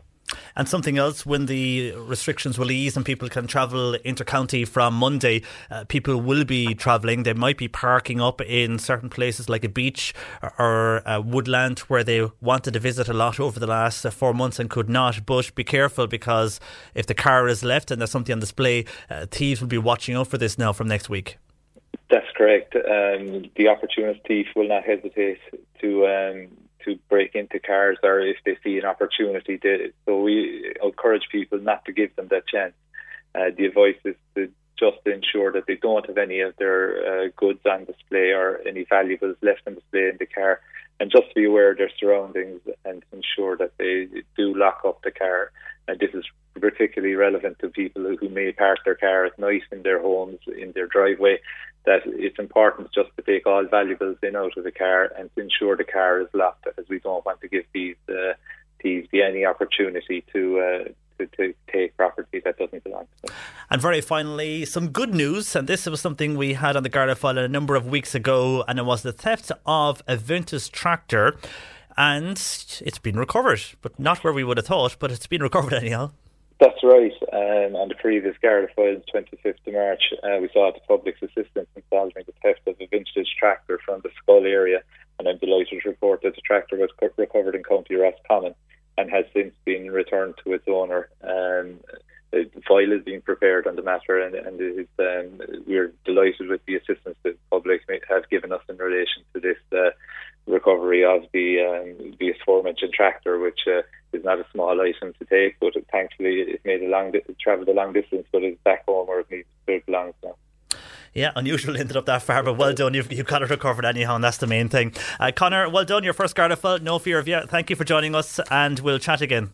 No better. Thanks Take care. much. That Bye-bye. is Sergeant Conor McCarthy joining us from Bandon Garda Station with this week's Garda file. Today on C103. Call Patricia with your comment. 1850 333 103. And just on some news coming through, you would have heard earlier that Monaghan GAA, they were in the news because they had been training, and of course, they should not have been training. Well, in the last few minutes, uh, Monaghan senior football manager has been suspended after 12 weeks, uh, for 12 weeks after the group were training, and that session was held last month. Seamus McEnaney has received the same punishment as the Dublin GAA boss, Dessie Farrell, following a similar incident that occurred last week. And Monaghan GAA has acknowledged there was a breach of COVID 19 regulations and guidelines by the team, and the manager has admitted that holding a training session was a serious error of judgment and has apologised unreservedly uh, for what has happened in Monaghan. But for the moment now, Monaghan senior football manager uh, Seamus has been suspended for 12 weeks after that incident on the group training session that was held there in Monaghan in the last month. Uh, we go to our vet slot very shortly with Jane Pickett. While we're waiting to go to Jane, uh, just can I give a mention to Bantry and the fire service in Bantry who did great work overnight. You would have been aware you heard this on our early morning news bulletins and also uh, over the news bulletins across the morning here that crews from Bantry Fire Service were in attendance at a large gorse fire. Uh, this started off in the early hours behind Bantry town, but then as the morning went on, the fire had spread to the townland of Trolleybon, uh, just near Bantry. So anybody in the Trolleybon area would have been aware of this. In the end, road motorists were asked to slow down as it got out of control. Thankfully, uh, even though the fire crews were there all overnight, they did manage to uh, sort a lot of this. It's probably still ongoing because gorse fires are uh, difficult to control. And last week there was an issue uh, and it came from the department. Uh, they issued a statement t- to warn people that conditions were rife for these gorse fires and for people to take care uh, in certain areas because of this. And then we saw gorse, gorse fires in various areas of the county. And last night into this morning, it was Bantry. And I'd imagine it was kind of scary at times for people living in the townland of Trolleybon and near Bantry watching the flames continue. But well done, anyhow, to the fire service on their work that they have uh, continued to do over the morning. So well done to you guys there in Bantry Fire Service. And a lot of people acknowledging your work this morning on the phones and indeed on the text as well. Now, Jane Pickett of the Island Wood Veterinary Hospital in Newmarket, part of the Millstreet Veterinary Group, joins me as usual on a Thursday afternoon. Good afternoon to you, Jane. Good afternoon. How are you doing? I'm fine. How are you? I'm okay, thanks. That's good. Now let's get a lot of questions in, so we'll get straight into them. And this one is from Jim, who says, "Jane, I have an eight-year-old cross Jack Russell of late. I got a female, so I have the eight-year-old cross, but of late he's got a female Jack Russell. Now it's a pup, and he's asking, would the female Jack Russell pup is she in danger with the older dog, the eight-year-old dog?" Yes, potentially. Um, I would say if, if it's a pup, it, I we don't have any information about what age it is. I assume Just the But pup doesn't say the age. No, Yeah, just the pup. just But the the pup. older one That's is eight okay. years old. older one is eight years old. So um, a, a male at eight years old would still be fertile. So they would potentially pose a bit of a danger for, let's say, an unwanted pregnancy in the young pup. What I would say is that um, depending on the age of your pup, it may or may not be old enough to be spayed yet. Um, so normally, uh, depending on the breed, and particularly in small dogs, they should be able to be spayed. So that means removing their womb and their ovaries so that they can't get pregnant essentially um, and avoids unwanted litters of puppies. They can usually have that done from about six to eight months of age, even a little bit later if necessary. So I would say that yes, it would pose a danger. Um, if you can get her spayed at her age, speak to your local vet and have a chat about that. It might be best to get it done sooner rather than later. Um, I suppose the one thing to mention is there always used to be a bit of an old wives' tale about letting, um, yeah, let's say young female dogs have a season before you spay them, and we know that there's no real evidence base for that. However, it really does depend on the size of your dog. So let's say a very large breed dog, they mature at a slower rate than a very small breed dog, such as this Jack Russell. So that might affect the time that will be the ideal time to spay. So it's best, um, depending on the breed of your dog, to have a little chat to your vet um, and just discuss what the, the best timing is. But I, I think to avoid any unwanted pregnancies, that would be the best thing to do in this situation. And an interesting question here from Phil, who says, "Does essential oils in a diffuser in rooms can that affect dogs?" Um, potentially, it's not something I've thought about before. I must admit, but potentially, yes. I suppose in in the same way that anything kind of aerosolized um, if we're breathing it in or exposed to it can affect us. It's similar for, for dogs and cats. The one thing I'd say is, let's say about essential oils or herbal medicines, is just to be very careful what you use around your pets, because although they might have them, you know, they say their safety may have been explored in humans, none of that has ever been done for dogs and cats. So let's say um, at home use of essential oils or herbal medicines is not something I normally recommend because for pets it's never been tested and we have no idea if it's even beneficial or and, and more importantly we have no idea what safe levels are for it to be exposed to. So to be honest, what I'd suggest is if you're using quite hef- a hefty amount of essential oils in your home, it might be best to use them in areas where your pet wouldn't be spending a lot of time. Um, because I suppose we, we don't know exactly what it what it could do, whether it could be harmful or whether it's perfectly safe. There's no way of knowing, I'm afraid.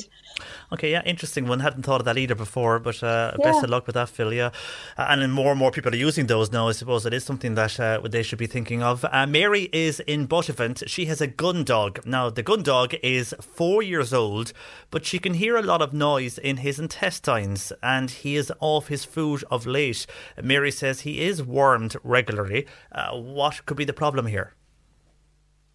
Okay, so I think it's it's a good step to think about worming first and foremost. Normally, in uh, an adult dog, let's say over six months of age, um, they need to be wormed at least every three months, but potentially more often depending on their lifestyle. Um, so it's good that that's up to date. Um, gurgling, or kind of what we call borborygmi, is the the technical name for a kind of rumbly tummy. It could be caused by a number of different things. Um, sometimes it's very normal. Sometimes it can be to do with gas production, depending on what diet the pet is on. So if the diet has changed recently, then that might be the culprit. Um, but if it hasn't, I'd be a little bit more concerned. I think the, the really key thing from this one is that the owner reports that our, the dog has been a little bit off food recently. So I always say that any change for your pet is always something to be investigated. So if your dog has been a little bit more off food and the food hasn't changed recently, that's a, really a red flag from maybe saying, you know, better, better safe than sorry. It's best to go to your vet and get a, get a full assessment done when they're in with us um, for a full physical exam, the vet will be able to talk to you about the dietary kind of preferences, any kind of things they might be eating at home or exposed to, make sure their parasite control is up to date. But they can also assess um, how comfortable they are in their belly, so we can also feel the belly, palpate the intestine, so feel the intestine to a degree. And your vet might might advise that it's nothing at all and we don't need to be worried, or he might advise that further investigation, such as a scan or an X-ray, might be required. So I, I think if it is a change for your pet and there is a reduction in appetite, it is something to get checked out. Now, I have an email here from Martin. I don't know if you can answer this or not. It's to do with goldfish. He had three goldfish and some frog, frogs that were in his pond. But now, the other day, they were shocked when they went out and the goldfish and the frogs were gone from their pond. The largest goldfish was found dead nearby. He's saying, presumably, this was a bird. And if it was a bird, any type of bird, and what's the best way to prevent this happening again? To be honest, goldfish and wildlife is not my strong suit. so I'll put my hands up and say that first. But what I would suspect is, I think our listener might be right. It's probably, um, it's probably a, a predator essentially. So it's probably a bird or a, a member of the wildlife. It could be it could be anything, anything that might be feasibly able to reach into water um, to to retrieve some prey.